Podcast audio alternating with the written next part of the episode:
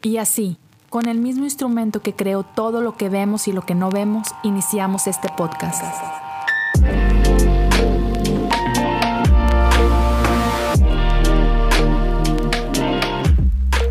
Bienvenidos a Cosas Comunes. Hola a todos, gracias por acompañarme al episodio 194 de Cosas Comunes.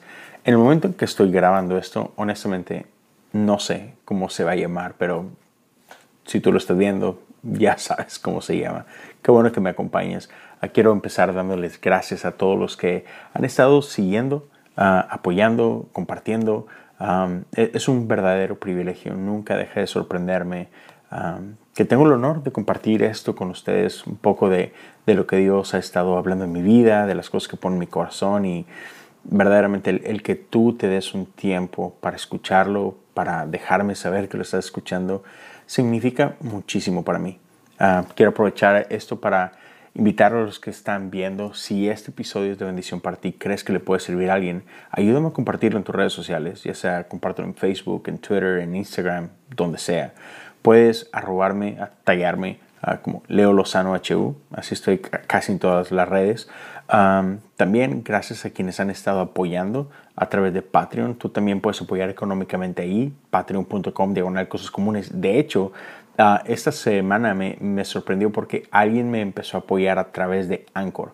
Ah, este podcast está eh, hosteado en anchor.fm es, ahí donde pues ah, tengo todos los episodios y de ahí se distribuyen a, otras. Y de hecho tú puedes apoyar ah, a través de Anchor. Entonces esa es otra opción. Por ahí lo voy a poner en la descripción. Ah, pero creo que es anchor.fm slash cosas comunes. Y pues otra vez también puedes apoyar por ese medio. Gracias a quienes lo han estado haciendo. Y bueno, te soy bien sincero, estoy un poco nervioso y más que nervioso, estoy como que muy sensible a la hora de, grabar este episodio. Es un episodio complicado, bastante vulnerable. me ha estado como que comiendo toda la semana. Y lo estoy grabando aquí en mi casa. Si te fijas, es un setting diferente al usual si es que estás viendo esto ahí en, YouTube. Ah, y lo estoy grabando en mi casa. Es, es la noche, son cerca de las 11 de la noche. Y ya, he estado trabajando en esto por muchos, muchos días, como que más de lo normal que le dedico a un episodio, porque ha sido emocionalmente difícil ah, para mí. Y para que tengas un poquito de contexto, hace un poquito más de un año, se acaba de cumplir un año, a mi mamá falleció. Mi mamá falleció el 14 de agosto de, del 2020. Y por ahí hay un episodio que grabé al respecto, se llama El Regalo, lo puedes buscar si acaso no lo has escuchado. Ah, pero, ¿sabes? E, en su momento, obviamente fue difícil y, todos los días son difíciles de alguna manera, ¿no? Pero yo soy pésimo para lidiar con el dolor. me considero un 7 en el enneagrama. Tengo amigos que quizás puedan diferir. Saludos a ustedes. Pero ya, creo que soy un 7. Eh, y más allá de qué número sea o no, algo que tengo muy claro es que odio lidiar con dolor, odio lidiar con conflicto. Y, por ejemplo, cuando falleció mi mamá, una de las cosas con las que yo me, no sé si protegerse la palabra correcta, pero mi papá me necesitaba, mi hermano menor me necesitaba. Entonces, yo, yo estoy en Houston, mi mamá estaba en Monterrey, ella falleció en Monterrey, entonces pues mi familia y yo teníamos que viajar, yo tenía que manejar 9, 10 horas, entonces como que no puedes manejar y llorar al mismo tiempo, es bastante peligroso. Entonces, a partir del momento en que yo salgo de la ciudad para, para irme a Monterrey, fue como, como cerrar la cortina, ¿no? Y fue como que, ok, a partir de ese momento tienes que enfocarte en tu tarea, ¿no? Que es llegar a la ciudad y ser apoyo para tu papá y para tu hermano. Entonces, como por cuatro días mientras yo estuve en Monterrey, otra vez en medio de, todo el proceso de el servicio memorial y todo lo que tú quieras, yo estuve ahí para ellos, ¿sabes? No me permití pasar por un luto. Hasta que, y, esto lo describo ahí en este episodio, si no me equivoco, Ah, por ahí de la cuarta noche ya no podía más con todo lo que estaba cargando y por fin me, me rompí con, con, mi esposa, ¿no? Y pero listo, después de ahí viajamos de regreso para acá, un mes después regreso con mi hijo pequeño a pasar un tiempo con mi papá, pero otra vez yo estaba más como que apoyando, ¿no? Entonces, claro, o sea, claro que me acuerdo de mi mamá, claro que, que duele y entristece un poco, pero no es un tema del que hablo mucho, ni siquiera con, mi esposa ni nada, sino con que ahí está y todo, pero, ¿sabes? O sea, no me gusta lidiar con esto. Y cuando se acerca, o sea, una semana antes de, del año luctuoso, de este aniversario luctuoso de mi mamá, yo estaba más preocupado por, por mi hermano, preocupado por, por mi papá. Para mi papá ha sido un año mucho, muy difícil extremadamente difícil, sigue siendo muy difícil, ¿no? Y, esto es algo que quizás muchos no están muy uh, como que conscientes de ello, pero aprovecho y te platico cuando, cuando alguien pierde a alguien, obviamente lo, los primeros días, las primeras semanas son mucho, muy difíciles, pero pues después de eso tienes que regresar a tu vida normal, ¿no? Entonces llegas a este ritmo. Pero en ese primer año hay como que varias etapas que son muy complicadas por un lado tienes los, se le conoce como que las primeras veces, ¿no? Dependiendo cuándo fallece ah, tu ser querido. No sé, la primera Navidad es difícil, ¿no? El, primer, la primera fecha de su cumpleaños es difícil.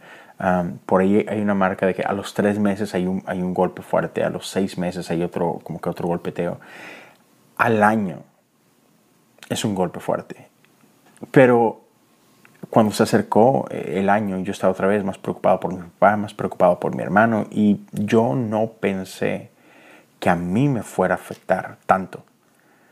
Y, para mi sorpresa, eh, ese día amanecí, de hecho amanecí muy bien, pero conforme fue pasando el día, y, y de hecho Ah, por ahí de mediodía, creo, a mis niños le hablan a, mi hermano y saludan a su tío y, ya estaba con mi papá, entonces saludan a su abuelito y pues yo paso un tiempo platicando con mi papá y yo sé en qué condiciones está mi papá y lo puedo percibir en su mirada, en su voz y todo esto, ¿no?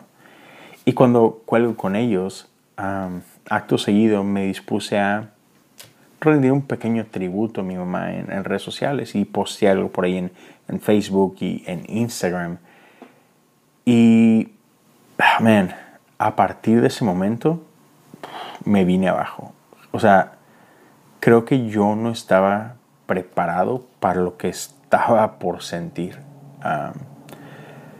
y, es interesante porque de un tiempo para acá, no sé, no sé si has escuchado de Diego Rosarín o si frecuentas escuchar a Roberto Martínez, pero ellos dos ah, como que han digamos que popularizado en, esta época moderna una frase de, Kant, que es la palabra mata la cosa.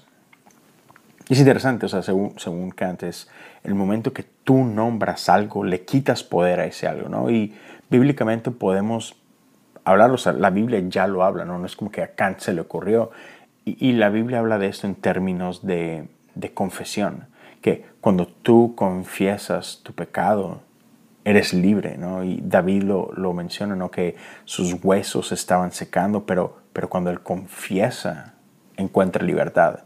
Y por ahí va eh, como que el significado de esta frase. La palabra mata la cosa. Cuando nombras algo, le quitas poder a ese algo. ¿no?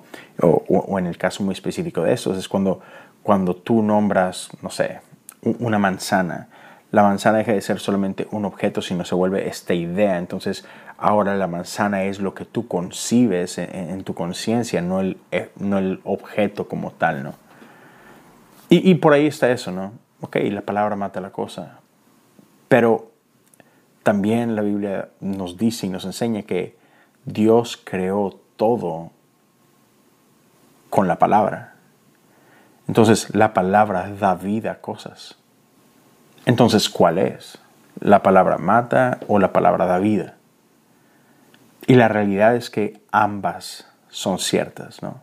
Y depende mucho de, del uso que tú das de ella.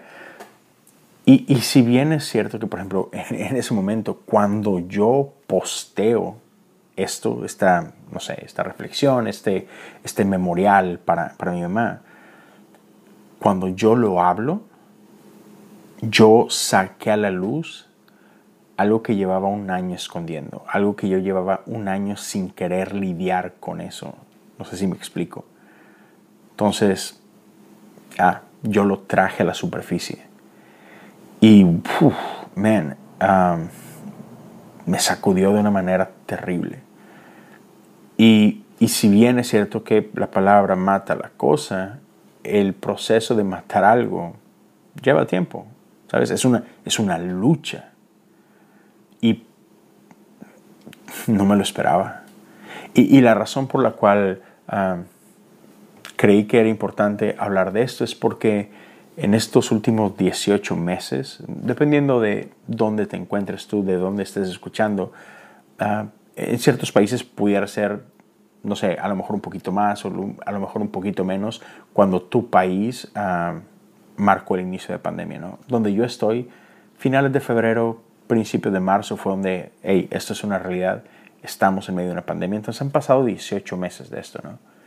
Y entonces en este tiempo, en estos 18 meses, en esos 16, 17, 15 meses, lo que sea, muchos de nosotros hemos pasado por, por pérdida. Ah, muchos de nosotros hemos perdido a gente muy amada. E, e, en, mi caso no fue por la pandemia, mi mamá no falleció de COVID, pero sé que hay mucha gente ah, que me está escuchando, que me está viendo, que ha perdido gente muy querida por causa del COVID. en, mi grupo de amigos hace poco uno de nuestros pastores de juventud falleció por causa de COVID y muchos otros, ¿no? Entonces, espero que, que, esto que estoy compartiendo y por compartir pueda, pueda traer algo de paz para, para ustedes, que igual pueda traer algo de, de bendición, que traiga consuelo.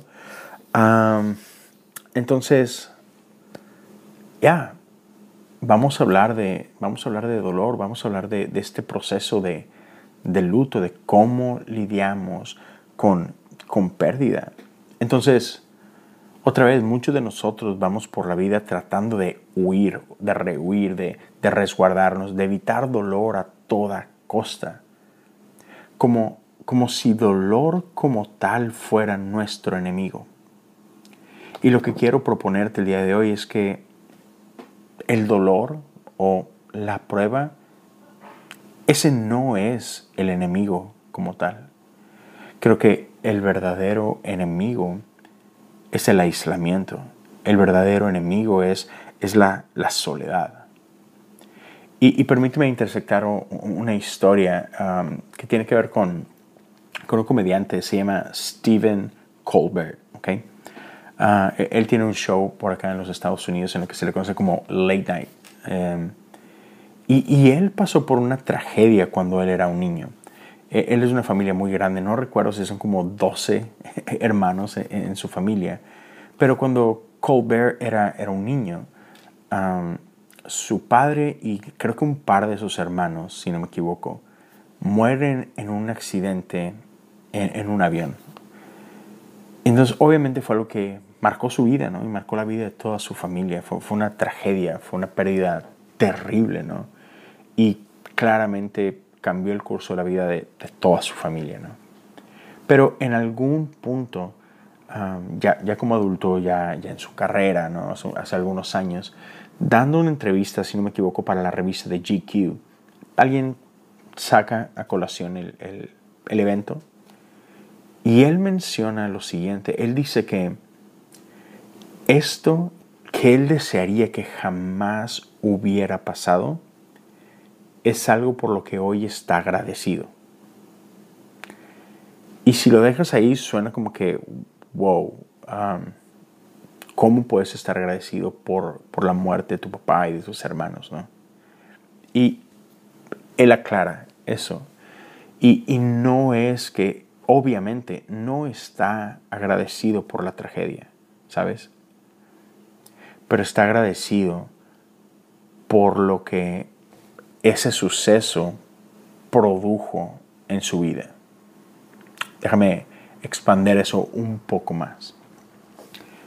Un poco tiempo después, no recuerdo si pasaron unos años o meses, pero tiene otra entrevista con un, con un periodista muy famoso en los Estados Unidos que es Anderson Cooper. Y Anderson Cooper, justo en el momento de esa entrevista con Stephen Colbert, acaba de perder a su mamá.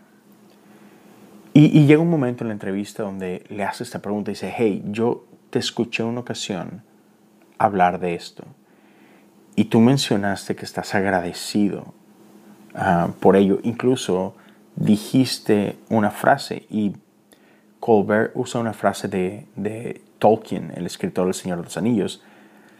Y, la frase de Tolkien dice que, ¿acaso no ah, los castigos de Dios son un regalo? Y entonces Anderson Cooper le dice, ¿en serio? O sea, ¿realmente crees esto? ¿Tú crees que los castigos de Dios son un regalo?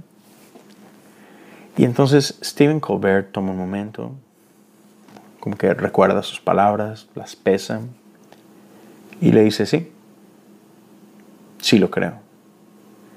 Y entonces pasa a explicar lo siguiente, otra vez, aclara, hey, ¿sabes qué? O sea, quiero aclarar, no estoy agradecido por la tragedia. Y yo creo que cada uno de nosotros, si has experimentado dolor, si has experimentado pérdida, no creo que nadie esté agradecido por eso.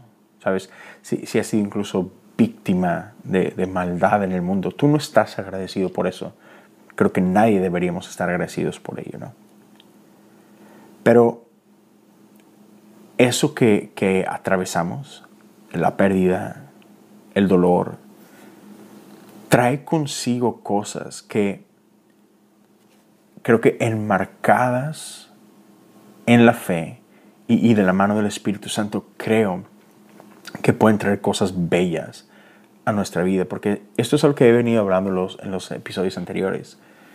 Dios tiene esta capacidad increíble de de no desperdiciar las cosas que vivimos. Dios tiene esta capacidad increíble de redimir los eventos en nuestra vida, aún los más dolorosos. Y quiero que pienses esto por un momento. La vida es un regalo. ¿okay? Eh, el hecho que tú estés respirando, que tu, que tu corazón esté latiendo en este momento, eso es un regalo. La existencia es un regalo, pero con esto, con, este regalo de existir, viene dolor. Es, es inevitable, es parte de. Entonces, si estamos agradecidos por estar, por estar vivos, no podemos como que decir, ah, estoy agradecido porque estoy vivo, pero solamente estoy agradecido por las cosas buenas de la vida. Es, es que es un todo. Entonces, bajo este concepto, ¿qué, trae de bueno el dolor? Bueno, considera lo siguiente. Cuando has pasado por dolor, cuando has experimentado dolor, te vuelves sensible. No solamente sensible, como que llega a tu vida este, esta realización de que gente a tu alrededor también experimenta o ha experimentado dolor. Y entonces eso produce algo en nuestro corazón y se llama empatía. Por otro lado, ah, cuando, cuando nos cae esta realización, nos damos cuenta que no estamos solos, que no somos los únicos que estamos experimentando estas cosas. Y, y lo otro es que podemos entender que, Dios está con nosotros. Entonces, e, e, eso es, eso es bueno. Saber que Dios está contigo, que, que, hay otros a tu alrededor que están pasando por cosas muy similares a las tuyas. Y, el regalo de la empatía es algo, es algo bastante valioso, que, que nos llega a nosotros por causa de este sufrimiento. Entonces, ah, Nadie, nadie puede experimentar estas cosas salvo que estemos vivos, ¿no? Solamente los muertos no experimentan estas cosas. Entonces como que tenemos que luchar con eso, con esa tensión y, y, entender que tarde o temprano todos pasamos por ese tipo, de situaciones. Y ahora hay algo que quiero resaltar aquí. Muchas veces cuando pasamos por algo así, cuando pasamos por una tragedia, surge una pregunta en nuestro corazón y probablemente te la has, hecho. Y es esta pregunta de, ¿por qué a mí? Dios, ¿por qué me está pasando esto? ¿Por qué a mí? Y, y una ocasión escuché a alguien decir, ¿y por qué no a mí? Piénsalo. ¿Por qué no a ti? O sea, porque esto sí le puede pasar a cualquier otra persona, pero, pero no a ti. Entonces, cuando entendemos de que, hey, ¿sabes qué? Es que somos, somos parte de este mundo. Y, y en este mundo hay maldad. Y en este mundo hay muerte. Y dolor es parte de ello. Entonces, entendemos que, que no somos más que nadie, que no estamos exentos de nada. Es, es, un, es un proceso que nos lleva a un estado de humildad.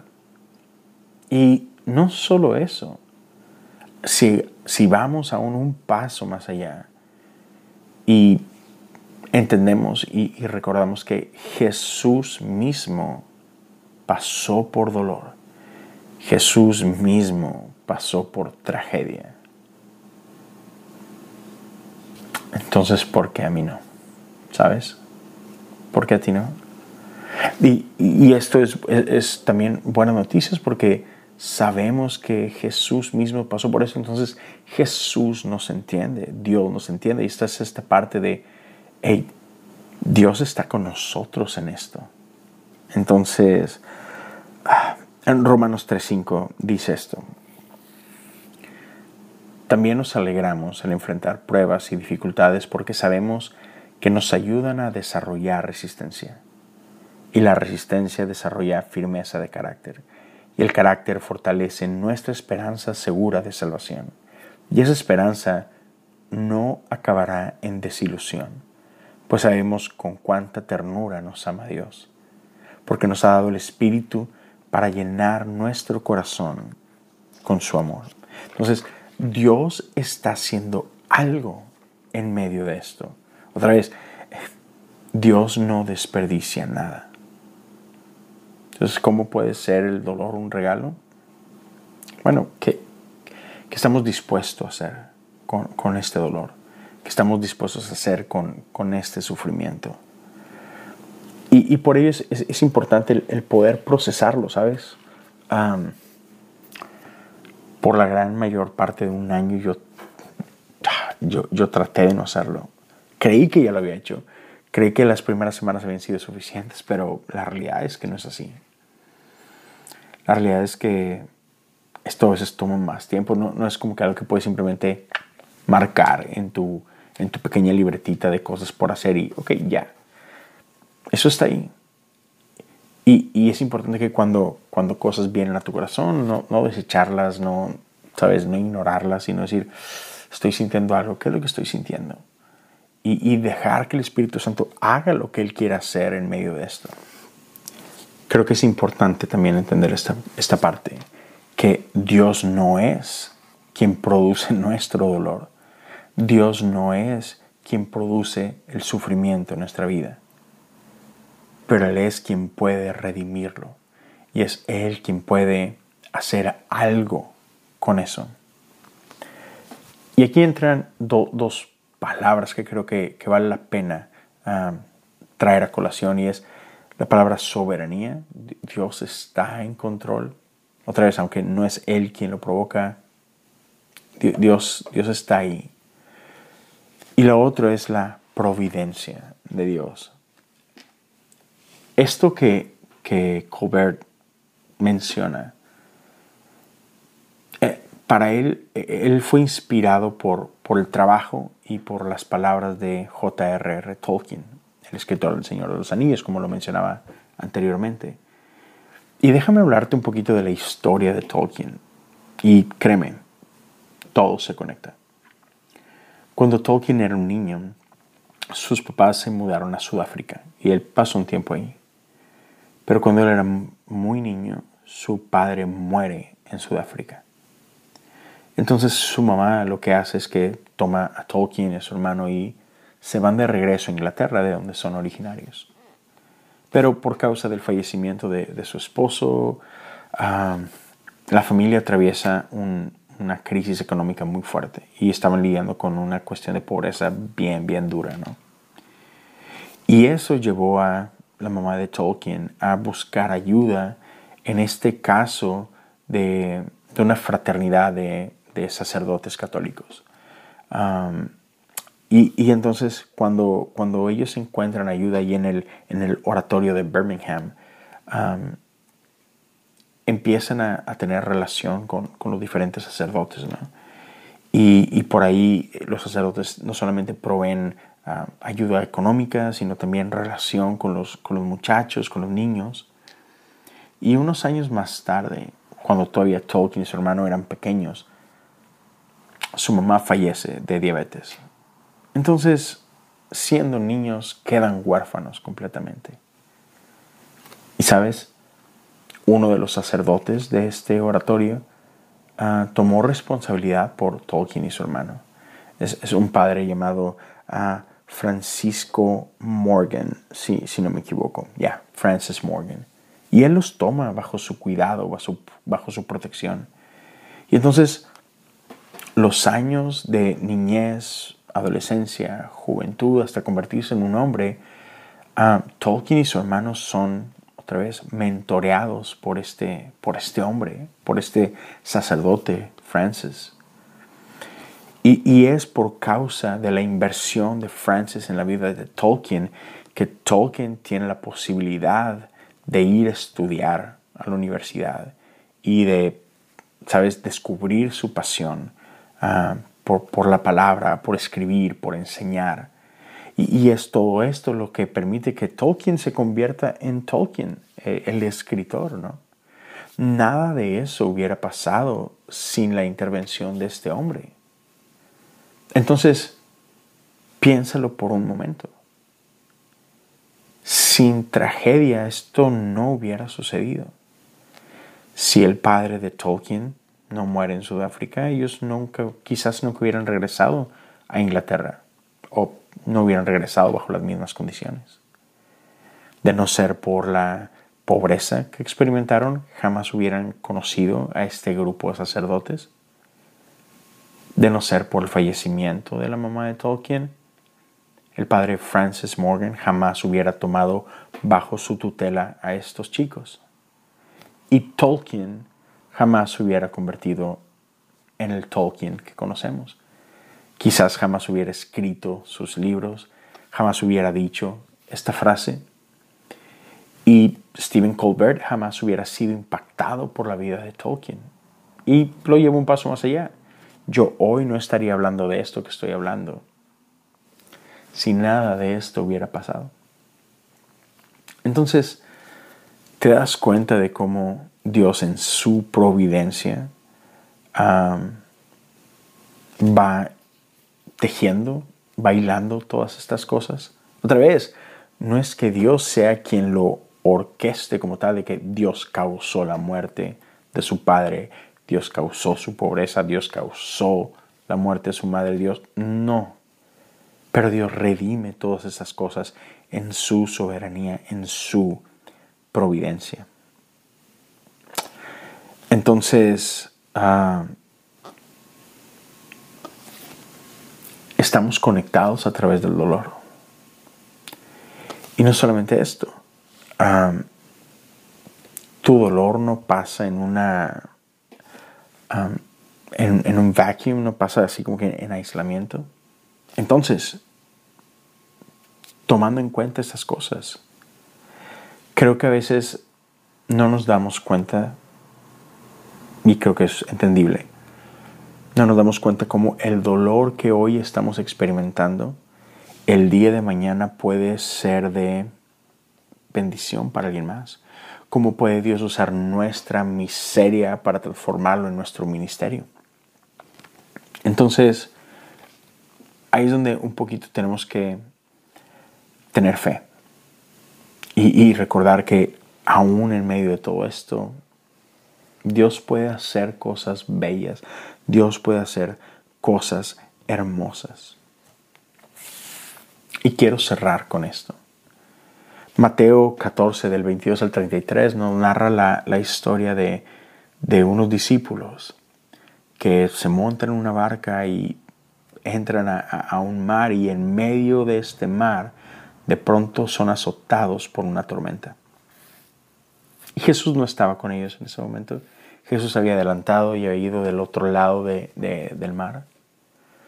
Y estando en medio de esta tormenta, en medio de su desesperación, en medio de su ansiedad, en, medio de su miedo, porque ellos pensaban que iban a morir por causa de, de la tormenta, de pronto ven a alguien en medio del mar. Y la Biblia nos dice que ellos pensaban que, que era un fantasma. Entonces imagínate, los discípulos por causa de su miedo, no reconocieron a Jesús, este hombre con el que tenían años de convivir. Y eh, está bien, es de noche, el lago es dura, los vientos son duros, pero creo que a veces nos pasa en nuestra vida. Porque, porque tormentas claramente nos habla de no solamente una tormenta climática, sino habla de estas tormentas de nuestra alma, de estas tragedias por las que pasamos en nuestra vida, de estas situaciones inesperadas que, llegan y nos sacuden. Y, y la cosa es que en medio de esto, por causa del miedo, por causa de la ansiedad, por causa de la desesperación, por, por toda la combinación de estas cosas, a veces nosotros también podemos no reconocer a Jesús. Y podemos llegar a creer que Jesús está ausente en medio de nuestra tormenta cuando Él está ahí. Y no solo eso, a veces nos aterra Dios mismo. E, el, el hombre que estaba ahí para salvarnos y que creo yo que es quizás el, único que tiene el poder para salvarte en ese momento, um, ellos pensaban que era una amenaza ellos no podían reconocer a su Salvador. Pero Jesús es precisamente eso, su Salvador.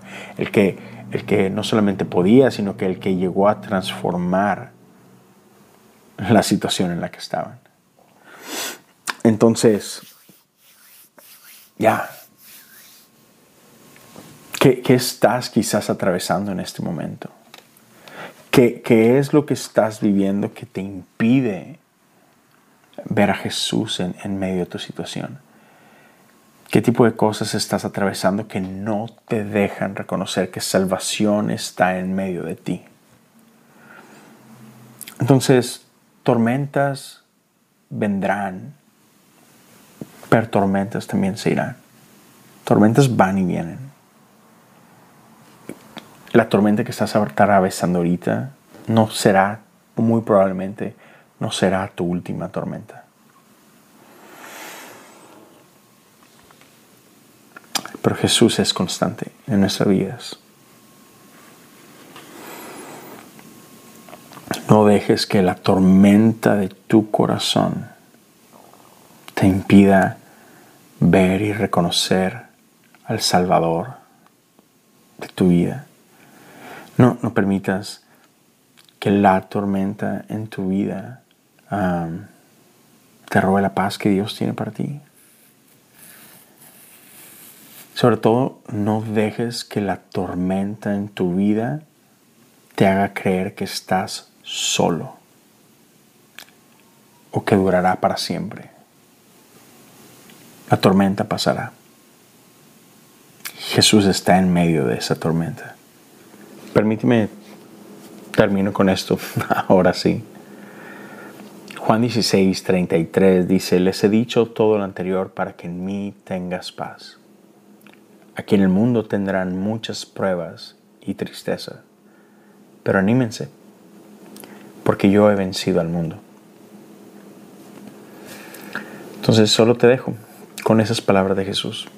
En el mundo tendrás pruebas, en el mundo tendrás tormentas, en el mundo experimentarás dolor, pero ten paz, porque Él ha vencido al mundo.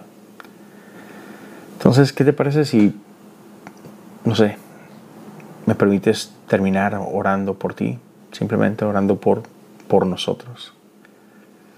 Padre, gracias Señor por, la vida de todos aquellos que, que están conmigo en este momento. Gracias por todos aquellos amigos y amigas, compañeros del dolor.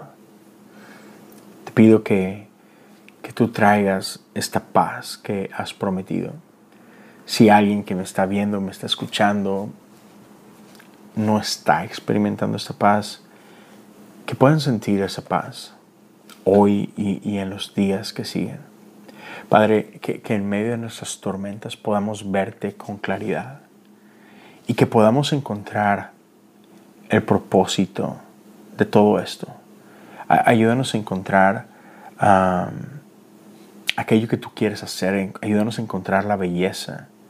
Y, y, sí, quizás no es algo que vamos a ver hoy mismo mañana, pero, pero que sea parte de esta paz que, que tú traigas a nuestros corazones. Que podamos confiar que de alguna forma, aunque no lo podamos entender por completo, pero simplemente que podamos confiar que esto que estamos experimentando hoy, el día de mañana, tú lo vas a usar para que podamos nosotros ser de bendición para alguien más. Señor, yo confío en ti. Yo confío en tu bondad. Confío en tu amor. Confío en tu propósito, Señor.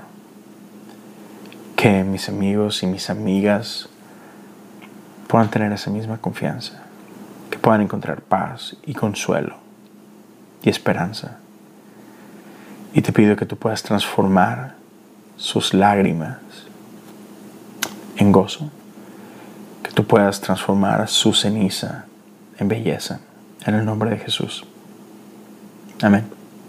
Amigos, amigas, gracias por acompañarme. Espero, espero esto les sirva a alguien ya acuérdate, no, no, estás solo, no estás sola. Estamos juntos en, todo esto. cualquier cosa estoy aquí para servirte. Si quieres platicar un poco, mándame un mensaje. Otra vez en Instagram me encuentras como Leo Lozano HU. Anímate, mándame un DM. Lo puedes hacer también por Twitter si quieres, por Facebook o aquí en, en, YouTube. Si estás viendo esto aquí, deja algo en los comentarios ya sería un honor para mí poder orar contigo y acompañarte en, este proceso. Te repito, si, si crees que esto le puede servir a alguien, compártelo con ellos. Déjales saber que, que, que aquí está esto. Y primero Dios, nos vemos y nos escuchamos la próxima semana. Cuídense mucho. Dios los bendiga.